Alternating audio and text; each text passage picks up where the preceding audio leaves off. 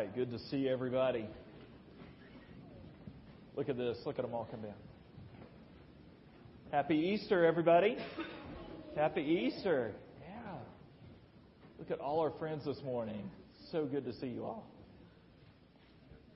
Guys, if this doesn't bless your heart, see all this like, like it is me. Um,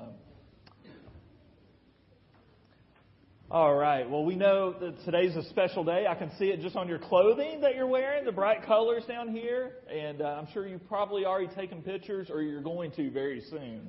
Um, today is Easter Sunday, and we remember what we've been singing about and what our Scripture has been telling us uh, that we've already looked at today, that Jesus is alive. He's risen. So I wanted to show you something. Um, I wanted to show you a, you know, people are celebrating the risen King today, including this one spot. And I want to show you some real pictures of a tomb. We talk about Jesus uh, rising again from a tomb, and there's a tomb in Israel, and it's very close. If it's not the exact spot, it's very close to the spot where Jesus rose again. And it's it's located in a garden. That's the first thing I want to show you, some beautiful pictures of some of the flowers that grow there. But here's the entranceway.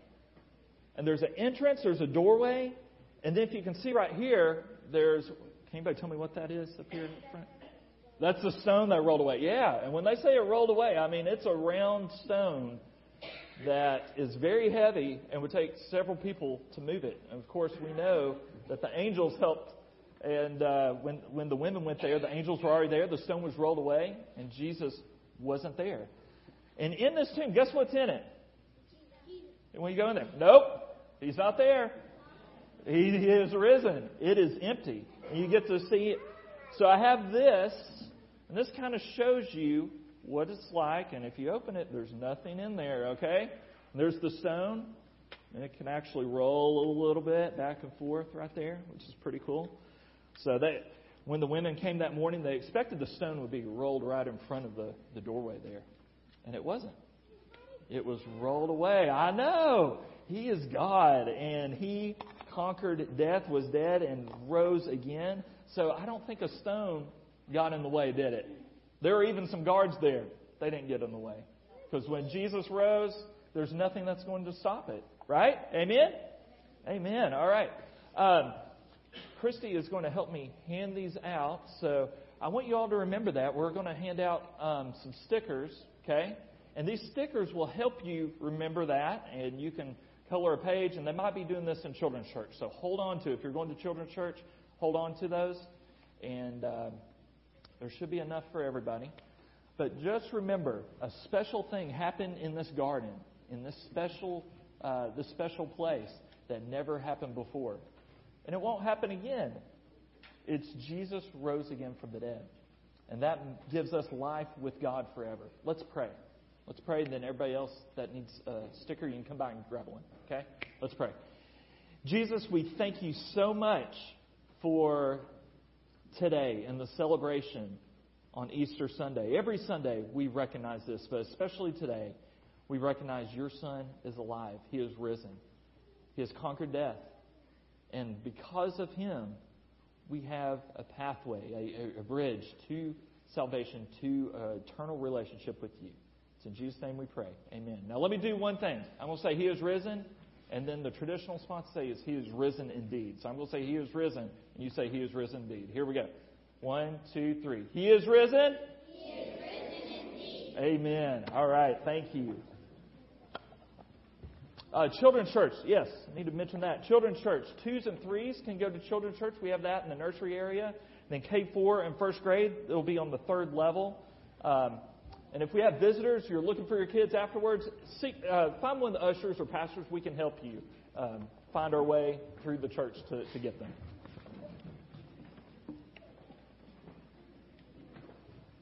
All right, thank you, Ben. And boys and girls, what a wonderful turnout for the children's sermon this morning. So please take your Bibles and turn to First Corinthians chapter fifteen. You already heard some of that read in our New Testament reading. As you do that, last Sunday, as we were focusing on Palm Sunday, I shared some pictures and we looked at some different ideas about what gate Jesus used to enter Jerusalem. And, you know, from an academic standpoint, from a historical standpoint, trying to put yourself there and imagine the story, that's a helpful thing to talk about. But then we determined that it really didn't matter which gate Jesus entered. We know he entered Jerusalem to become the gate by which we all come into the presence of God. Amen? So that's what we talked about last week. Well, this week, I want us to think about the location of the resurre- of the crucifixion and the resurrection. Ben already talked a little bit about that in his children's sermon. That seems a little more important than what gate Jesus entered, is where did Jesus die on the cross? Where did this world-shaking, life-changing uh, miracle happen, where Jesus Christ, who died for our sins, rose victorious from the grave? That's kind of a big deal, isn't it? To know where that happened would be a nice thing. Well, in my title slide up here, that is a picture of what Ben was looking at and talking about, the Garden Tomb. Now, the Garden Tomb most recently was discovered in the eighteen hundreds, mid eighteen hundreds, and from that point on, it kind of became the favorite go-to place, mainly for Protestants, all right, for, for Baptists, Methodists, people like ourselves. Protestants like to go to the Garden Tomb. Now, as they excavated that in the mid eighteen hundreds, they realized that inside there was a Crusader's cross, and so they know that Crusaders had been there even before and had marked the inside with a cross, themselves believing maybe that was the place where Jesus rose from the grave. Uh, now, I think one of the reasons why Protestants kind of prefer this place is that the Church of the Holy Sepulchre, which we'll look at in a minute, is it's a little, uh, we'll look at it in a minute, go back to that other one. It's a little uh, too uh, maybe Orthodox and Catholic for us Baptist folks, right? It makes us a little uncomfortable, right? And uh, and when you go in there, and, and we'll see that in just a minute, it's just got thousands of years of of veneration on top of it, and that just makes it a little hard for us to, to put ourselves there and imagine. Well, the Garden Tomb is also right next to a exposed rock outcropping that, at least in the mid eighteen hundreds, looked like a skull. And we know that Golgotha, or Calvary, means the place of the skull. So you can imagine why people were pretty excited about this.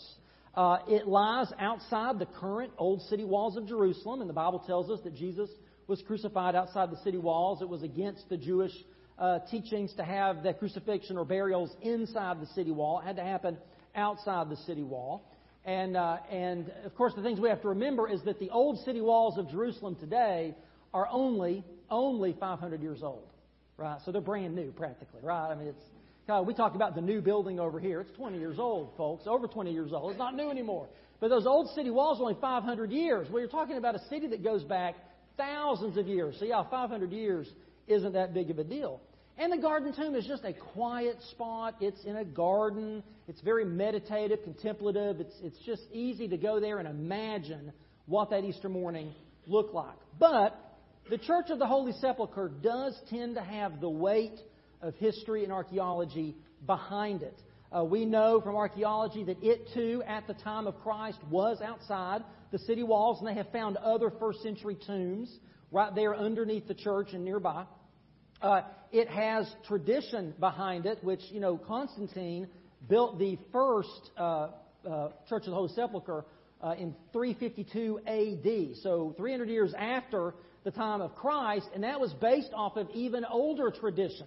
The Christians in Jerusalem had long held that this place was where the crucifixion and the resurrection happened. So it does have that, that history, that archaeology behind it, but it, like I said, it has two thousand years worth of veneration, and it's got Armenians, and it's got Ethiopian Orthodox, and it's got Greek Orthodox, and it's got Roman Catholic, and all these traditions are piled up on top of it like layers of an onion, and it's kind of hard when you're there to picture and imagine this as a skull hill and a garden tomb. It just, it's just, you really can't picture it. And so it's a little, it's a little difficult to imagine that. And so for that reason, people like to go to the Garden Tomb. Now, this difference is, is magnified by the kind of worship service on Easter morning they have there. I, I went online this morning and watched, uh, it, you know, had been recorded because that was like at two in the morning for us, but I watched the, uh, the Easter service at the Church of the Holy Sepulchre.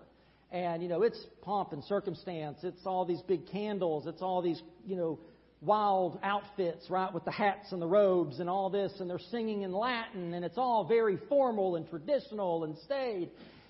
Then you go to the Garden Tomb, look at their worship service, and it looks like something we would be doing. I mean, it's it's in English. They've got drums and guitars. They're singing Chris Tomlin, not ancient Latin. You know, it's it's very different. And so it's like, well, yeah, that's the difference between the Garden Tomb and the Church of the Holy Sepulchre. Now, some people would ask the question, David, why does this matter? Why does it matter where Jesus rose from the grave? Other people would take that even further and say, does it even matter that Jesus rose from the grave? There are people who, who just reject the historicity of the crucifixion and especially of the resurrection. And they say, well, you know, it didn't literally happen. It's a good spiritual story. We need to focus on the spiritual truth behind it. But truth, I think, at the very least, has to be based in fact. Don't you think? At the very least, truth should be factual. And if the resurrection of Jesus Christ didn't actually happen in time and space as a historical reality, then what difference could a risen Christ make in our lives or our world? We cannot have a meaningful Christian experience apart from the reality of a bodily, literally resurrected Jesus Christ. The resurrection happened. It had to have happened. Paul talks about this in First Corinthians chapter fifteen. Look with me at verse twelve. Now, we read the first part of this where Paul gives some of his evidence and proofs of the resurrection of Christ. He talks about people that Jesus appeared to, up to five hundred people at one time, people that were alive at the time Paul wrote this. So you could go and ask them, did this really happen? And Paul lists all of these appearances as proofs of the resurrection of Christ. But the big question and debate among the Corinthians was about the resurrection of our own bodies when Christ returns. They were denying the reality of our resurrection. And so Paul says in verse twelve, now if Christ is proclaimed as raised from the dead, how can some of you say there is no resurrection of the dead? Again, they weren't denying the resurrection of Christ. They were denying our future resurrection. He says, if there is no resurrection of the dead, then not even Christ has been raised. And if Christ has not been raised, then our preaching, our proclamation is in vain, and so is your faith.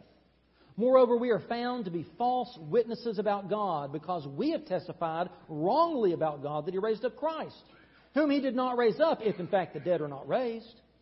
For if the dead are not raised, not even Christ has been raised. And if Christ has not been raised, your faith is worthless. You are still in your sins. Those then who have fallen asleep in Christ have also perished. If we have put our hope in Christ for this life only, we should be pitied more than anyone. Paul makes it clear that without the resurrection of Jesus Christ, the Christian faith is futile. It's worthless. It's pointless. It's false. It's foolish. Paul goes on in verse twenty to say, but as it is, Christ has been raised from the dead, the first fruits of those who have fallen asleep. So the resurrection of Jesus Christ is the most important, most pivotal event in all of world history. Its impact is both global and eternal. And I want us to look this morning at five reasons why what we celebrate today is so vital. What is so important about the fact that He lives? First, because He lives, because of the resurrection, we can know that Jesus is who He said He is. We can know. Now, throughout His ministry, Jesus made some pretty bold claims. He claimed to be the Messiah. He claimed to be the Son of God. In John's Gospel, it's recorded He even went so far as to equate Himself with the great I Am, the covenant name of the Lord that was revealed to Moses in the burning bush. This is why the religious leaders hated Jesus. This is why they wanted to put Him to death. We read this in John eight thirty-seven. Jesus says, I know you're Abraham's descendants, yet you're ready to kill me, because you have no room for my word. They rejected these claims of Jesus as blasphemous. That's why they wanted to put Him to death. But throughout His ministry, people confessed Jesus as both the Messiah and Lord and the Son of God. Whether that was Peter, His disciple, or the pagan Roman soldier at the cross who said, truly this man was the Son of God. Jesus' many miracles showed Him to be a man of God. His revolutionary, authoritative teaching showed Him to be a wise rabbi and a prophet. And His sacrificial death on the cross demonstrated for us God's immense love. But it was only the resurrection that proved once and for all that Jesus of Nazareth was far more than a miracle worker. He was more than just a good man. He was more than a wise sage. He was more than a martyr. Indeed, it proves that he was the very Son of God, just as he proclaimed.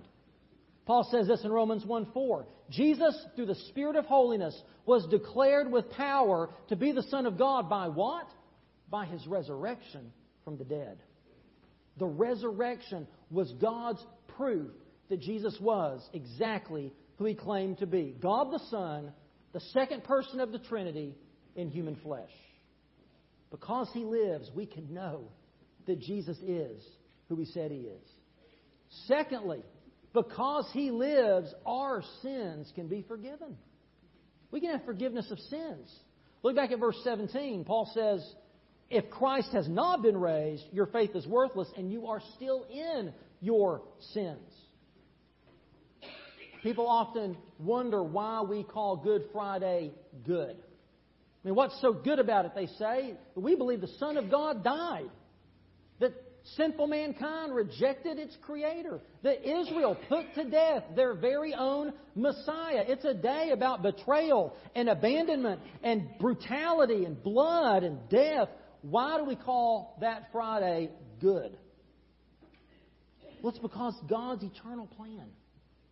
That Jesus Christ would die as the innocent sacrificial lamb, as the substitutionary payment for our sins. That's why we call it good. The sacrifices of the Old Testament anticipated. They pointed ahead to the one who would come as the Lamb of God who takes away the sins of the world. In First Corinthians five seven, Paul refers to Jesus as Christ, our Passover Lamb, who has been sacrificed. Jesus is even the fulfillment of the Passover. He is that perfect sacrifice without spot, spot or blemish, who gave His life to atone for our sins. And when we are under the blood of Jesus Christ, the wrath of God passes over us. That's why it's a Good Friday. It's the completion of God's redemptive plan. It's the reality behind all the shadows of the Old Testament, from the temple and tabernacle to the priests, to the law, to the sacrificial system. On that day, Jesus Christ paid the price for our sins. He opened wide the way so that whosoever will may come and be declared righteous and holy, so the enemies of God can become the children of God. For God so loved the world, He gave His Son. That's why it's Good Friday. But the death of Christ, Good Friday, is only half the story. There's a reason why we have a cross right here that's covered in flowers. Because the cross by itself is only half the story. Without the resurrection of Jesus Christ, without that life bursting forth from that place of death,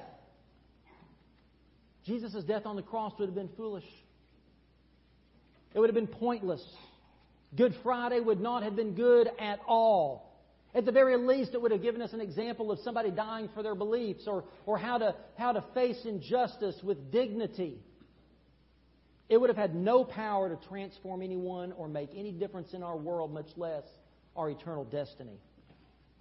Paul, in fact, tells us in Romans chapter five, nine, and ten, that while we are justified by the blood of Christ, we are saved by the resurrection of Christ. Look what he says in Romans chapter five. How much more then, since we have now been justified by His blood, will we be saved through Him from wrath? For if while we were enemies, we were reconciled to God through the death of His Son, then how much more, having been reconciled, will we be saved by His life? It took the death and the resurrection of Jesus Christ to accomplish the forgiveness of our sins. Without His resurrection, Paul says, we would still be lost in our sins. There would be no forgiveness. First Peter chapter one, Peter writes, for you know that you were redeemed from your empty way of life, inherited from your ancestors, not with perishable things like silver or gold, but with the precious blood of Christ, like that of an unblemished and spotless lamb. He was foreknown before the foundation of the world, but was revealed in these last times for you. Through Him you believe in God, who what? Who did what? Who raised Him from the dead and gave Him glory, so that your faith and hope are in God. Without the resurrection, we would have no faith and no hope. But because Jesus died and rose again, we can confess ourselves, our sins to the one who is faithful and just and will forgive us of our sins and cleanse us from all unrighteousness. Because Jesus lives, our sins can be forgiven. That's worth saying amen about, right? Amen. But secondly, because He lives, we can have a relationship with God. We, sinful people, because of that forgiveness, can approach God's throne of grace with confidence. The author of Hebrews writes about this. He says, "Therefore, since we have a great high priest who has gone through the heavens, Jesus the Son of God, let us hold firmly to the faith we profess. For we don't have a high priest who is unable to sympathize with our weaknesses, but we have one who has been tempted in every way, just as we are, yet was without sin. Let us then approach God's throne of grace with confidence so that we may receive mercy and find grace to help us in our time of need." Because Jesus died and rose from the grave, sinners like you and me can come with boldness and confidence before the throne and hear the same words that the woman caught in adultery heard. "Neither do I condemn you. Go and sin no more." Now, if you know that story, this woman caught in adultery was brought by the religious leaders and thrown at Jesus' feet as a test. They were trying to, to, to catch Jesus in His words. And, and, and they told Jesus what he did, what she had done, and that Moses, the law, you know, says that she should be stoned to death. And you remember what Jesus said? He said, "He who is without sin cast the first stone." And, of course, then they all dropped their stones and walked away because none of them could say they were sinless. And then Jesus says to this woman, who, who here condemns you? And she looks up and says, "No one, Lord." He says, "Neither do I condemn you. Go and sin no more." Now, Jesus was the only person that day who was sinless. Jesus was the only person that day who had the right to condemn that woman. He has the right con- to condemn you and me. So why did He not bring down judgment on her? Because when Jesus came the first time, He didn't come to be our judge. He came to bear our judgment. He came to take the punishment that her sin and our sins deserve. Because Jesus is the Messiah and the mediator who will usher us into the kingdom and the presence of God. He is the source of peace on earth and the extension of God's goodwill to mankind. In John three sixteen and seventeen, Jesus explains this. We love quoting John three sixteen, "For God so loved the world, He gave His one and only Son, that whosoever believes in Him will not perish, but have everlasting life." But we, we stop there. But if you look on at verse seventeen, Jesus says, "For God did not send the Son into the world to judge the world, but that the world through Him might be saved." Jesus came that first time not as our judge, but as our Savior, as our Redeemer. And because He lives, we can know and trust that everything Jesus said is true. He is exactly who He claimed to be. The resurrection, as I said, was God's stamp of approval on Jesus' life, teaching, and ministry, and His acceptance of Jesus as that sacrificial lamb so that our sins can be forgiven, so that we can be made right with God and have a relationship with Him. But fourth, because He lives, we too will someday be resurrected. Amen? We too will know resurrection. Look back at First Corinthians fifteen in verse eighteen. Paul again says, "If Christ has not been raised," he says, "those then who have fallen asleep in Christ have also perished. If we have put our hope in Christ for this life only, we should be pitied more than anyone."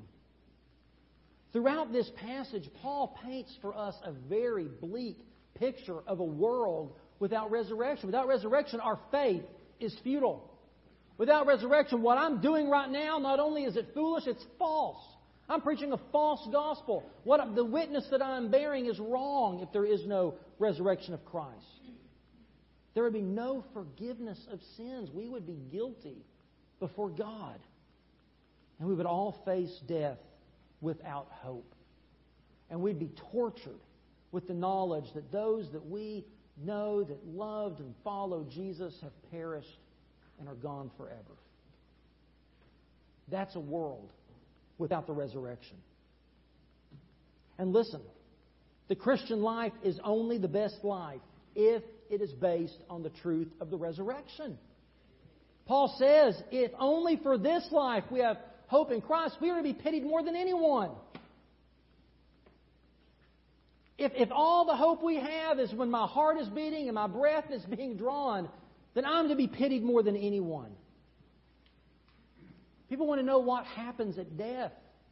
What is that experience like? And is there anything after death? Every world religion, most major philosophies have wrestled with that question. I want to make it clear the Bible does not teach that after death we exist as some ghostly kind of form haunting people. That's not how that works. Nor does the Bible teach some kind of nirvana-like state of just pure bliss and harmony where we become one with the universe. The Bible doesn't teach reincarnation, this idea that, that, that we're on like this merry-go-round of life and death, you know, and, and, and we only get off when we finally figure it all out and get it right. So I guess none of us have done that yet, so because we're here. The Bible doesn't teach any of that. And of course, the Bible rejects the pseudo-scientific secular humanism of the day that would deny a bodily resurrection because it would say that this life is all there is, and when that heart stops beating, that's it. That's the end of you. You go into pure nothingness. How nihilistic. What a bleak worldview that is. Because if that's true, if this life is as good as it gets, then what's the point of any of it? Why does anything matter? Why does anything I do matter? Why should I treat anybody humanely or compassionately?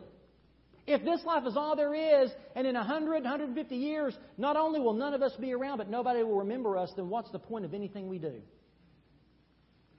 But if this life isn't all there is, if what we do here does have eternal consequences, if we are eternal beings whose existence reaches beyond our physical selves, then everything matters.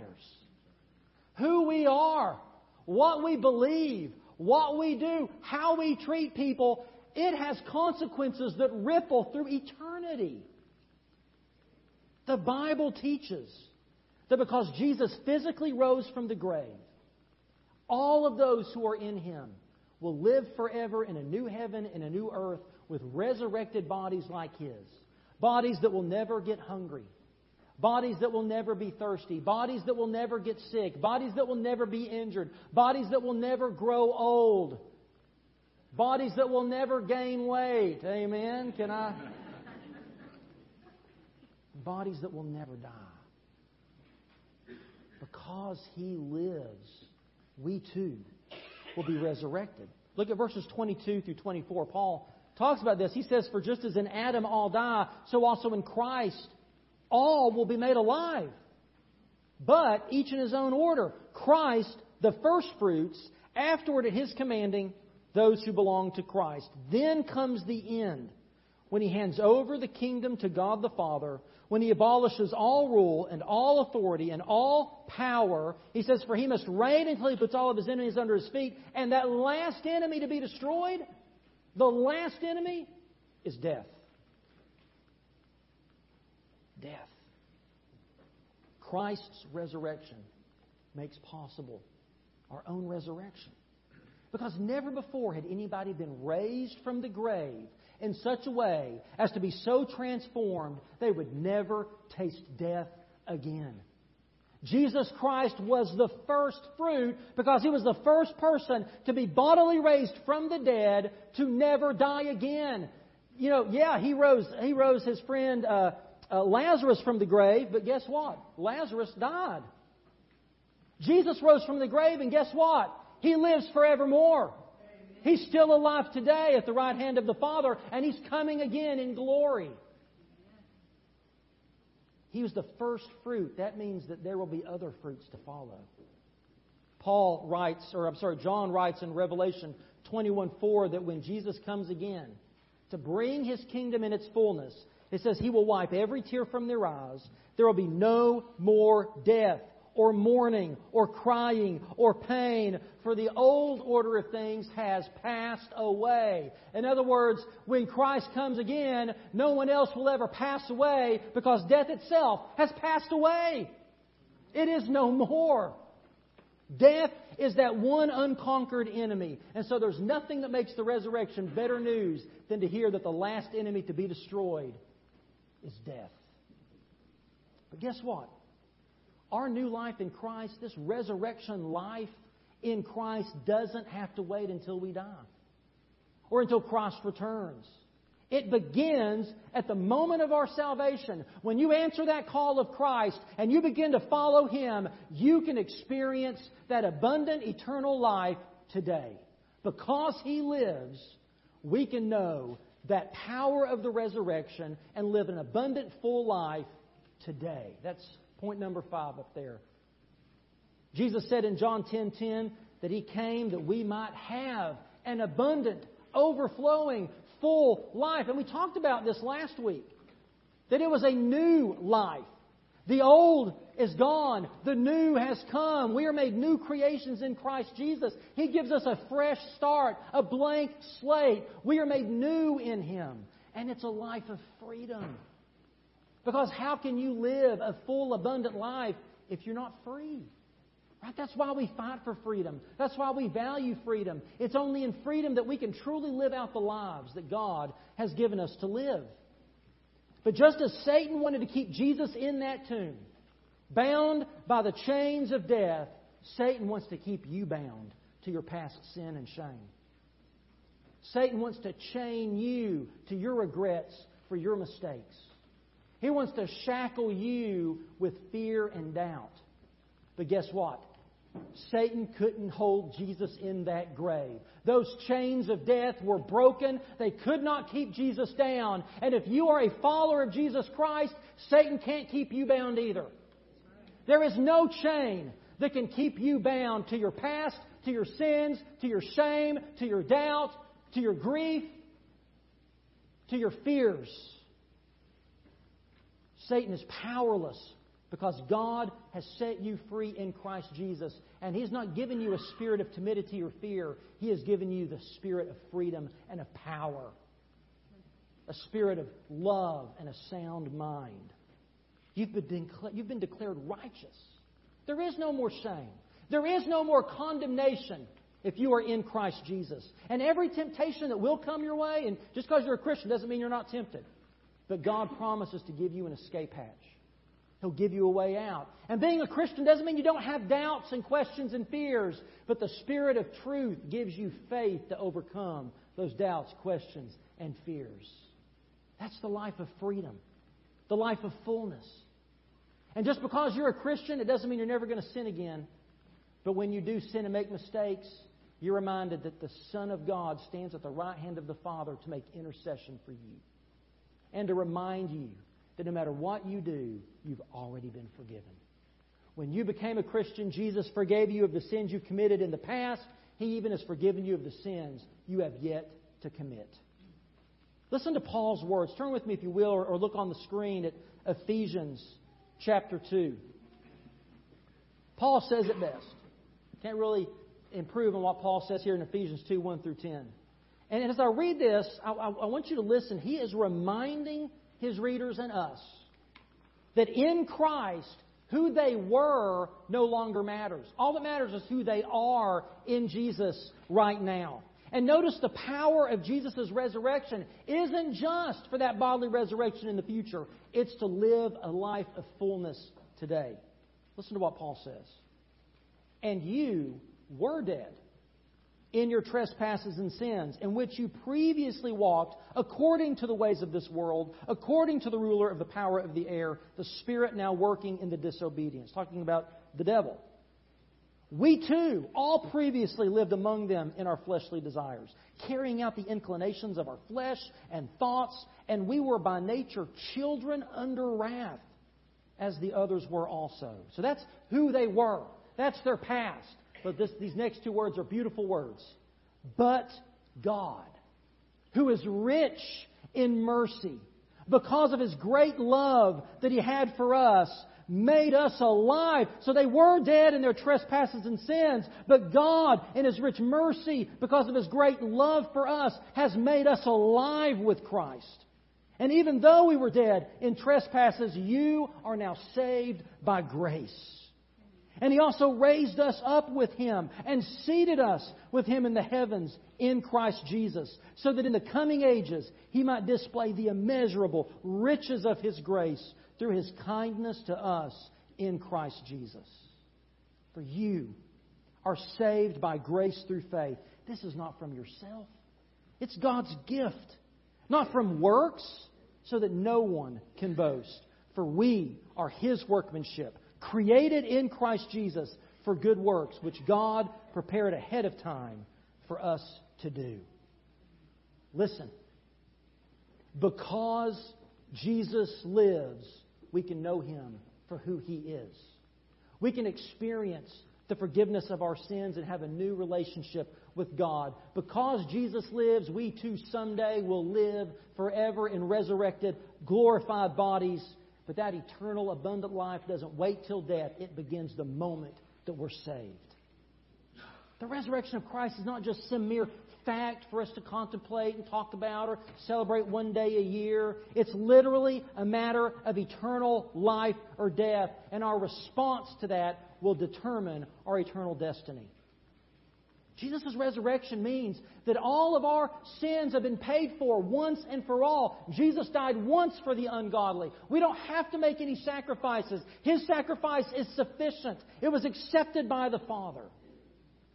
But if you reject this offer of salvation, if you choose instead to live in your sin, or you choose to try to, I don't know, work your way to heaven on your own, which is about as futile as trying to jump across the Grand Canyon.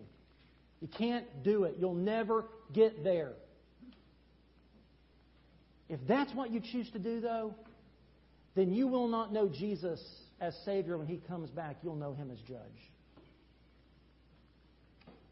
Because He is coming back again, and this time He will come to judge the living and the dead. Jesus explained this in John chapter five, that everyone will be raised at the end of the age. Now, we, we focus on how Christians will be raised in glorified new bodies, but everybody will be raised at the end of the age. Jesus says this, "Do not be amazed at this, because a time is coming when all who are in the graves will hear His voice and come out.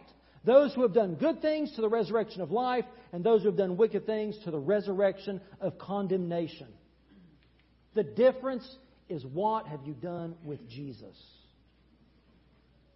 Every one of us in this room will be resurrected. Will you be resurrected to life, eternal, or to eternal damnation? Now, you may be saying, "David, I don't know." He's saying, "David, you're right. I, I've been living in my sin. I've been trying to do things on my own way. I've been counting on church attendance and being a good person to get to heaven. What must I do now to be saved?" Two things, very simple. First, confess your sins. If Jesus died for the sins of humanity, then you and I must have sin, right? Or He died for nothing. We have to first acknowledge that we are sinners, that it was my sin He bore on that cross. If it wasn't for our sins, Jesus would not have had to die on that cross. And I think for some people, especially in the Bible Belt, I think for some people the, the, the, the greatest problem is not accepting the resurrection of Christ. It, it's not the fact that He is risen indeed. The problem for us is recognizing not that Jesus lives, but that we are dead in our sins and transgressions. People don't, don't want to face up to their spiritual poverty. But they are lost in their sins apart from the grace of God. So to be saved, you first have to admit, I'm a sinner. I need a Savior. I need what Jesus did on the cross. But then secondly, receive His gift of salvation by grace through faith. Listen, it's not enough to believe the resurrection just as a, as a historical, in a historical sense, academically. We have to believe in it personally. It has to be in our heart. We have to appropriate what the resurrection means for us personally. This is what Paul means in Romans ten, nine, and ten. He says, if you confess with your mouth Jesus is Lord and believe in your heart that God raised Him from the dead, you will be saved.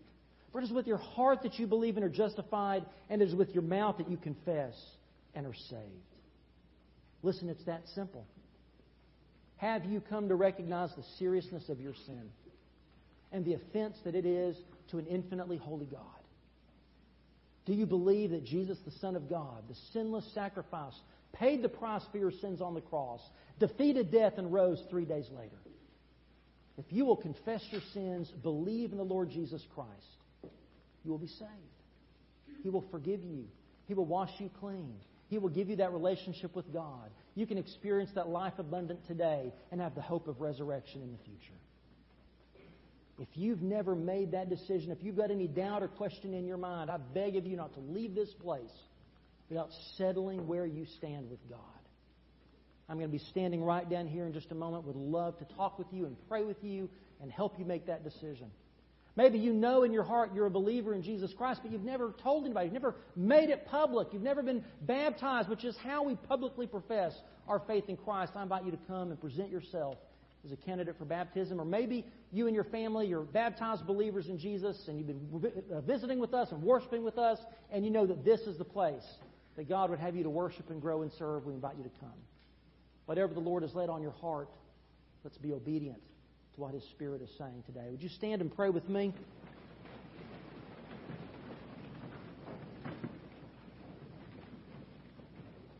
Almighty God, we thank you for this holy day. And while we remember the resurrection of Christ every Sunday, we live in the reality of the resurrection every day of the week, every day of the year. On this day, we especially pause to focus on this amazing truth that Jesus Christ died on that cross, bearing our sin and shame, and rose victorious on the third day. And He's coming again. Father, I pray that we would all be ready for that day when we will stand before your judgment seat. I pray your Spirit would speak to our hearts and move among us. And for those of us that know Christ and received Him as Lord and Savior, God, burden us with the task of going and telling others the good news. When Jesus appeared to Mary and the women in the garden, He told them to go tell the others. And you commission us to go from this place and tell the good news that Jesus Christ lives. It's in His name we pray.